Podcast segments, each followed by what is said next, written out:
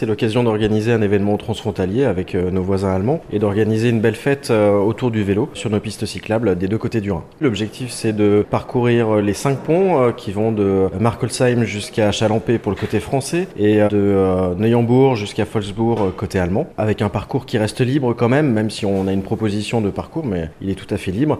Et au niveau des cinq ponts, il y aura des manifestations qui sont organisées tout au long de la journée, de 11h à 19h, on va dire, hein, pour les animations. Donc nous, sur notre territoire, on a la chance d'avoir trois moments forts, euh, trois lieux. En commençant plus au sud, c'est au niveau de la ruche, avec euh, sur l'esplanade des animations qui vont être mises en place, et un ton fort notamment à 15h, avec euh, l'anniversaire des 25 ans du GLCT. Ensuite, on va remonter vers Arena, sur le site transfrontalier également de l'île du Rhin, avec le temps fort qui sera à 17h pour les 10 ans du GLCT. Et ensuite, en remontant encore plus vers le nord, sur la halte nautique de Kunheim, également toute la journée des animations qui seront réalisées.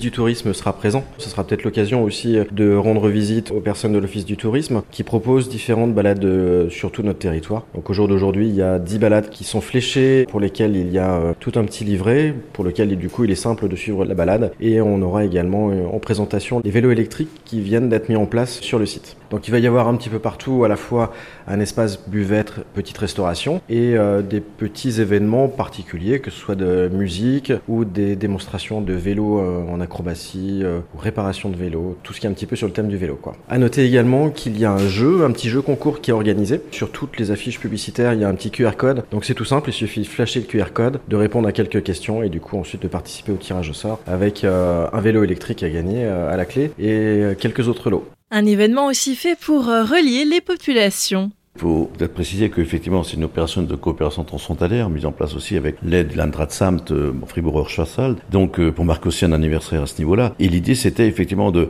comment est-ce qu'on peut réunir un peu les populations sur les deux territoires au travers des ponts. Voilà, bah, les ponts, c'est une image symbolique. Et donc, c'était de marquer les cinq passages qu'a expliqué Thierry Sautier tout à l'heure. À noter également qu'à 11h aura lieu l'inauguration d'un nouveau passage qui va se faire, qui est la piste cyclable entre Markolsheim et Augsbourg, qui est un cinquième passage un peu piéton et cycliste, et non voiture pour le coup, mais qui permettra effectivement encore une fois de relier. Ce qui permet aussi au niveau des pistes cyclables de faire des carrés. Les gens peuvent, en fonction de la distance qu'ils ont envie de parcourir, ben, faire des tours des plus ou moins longs.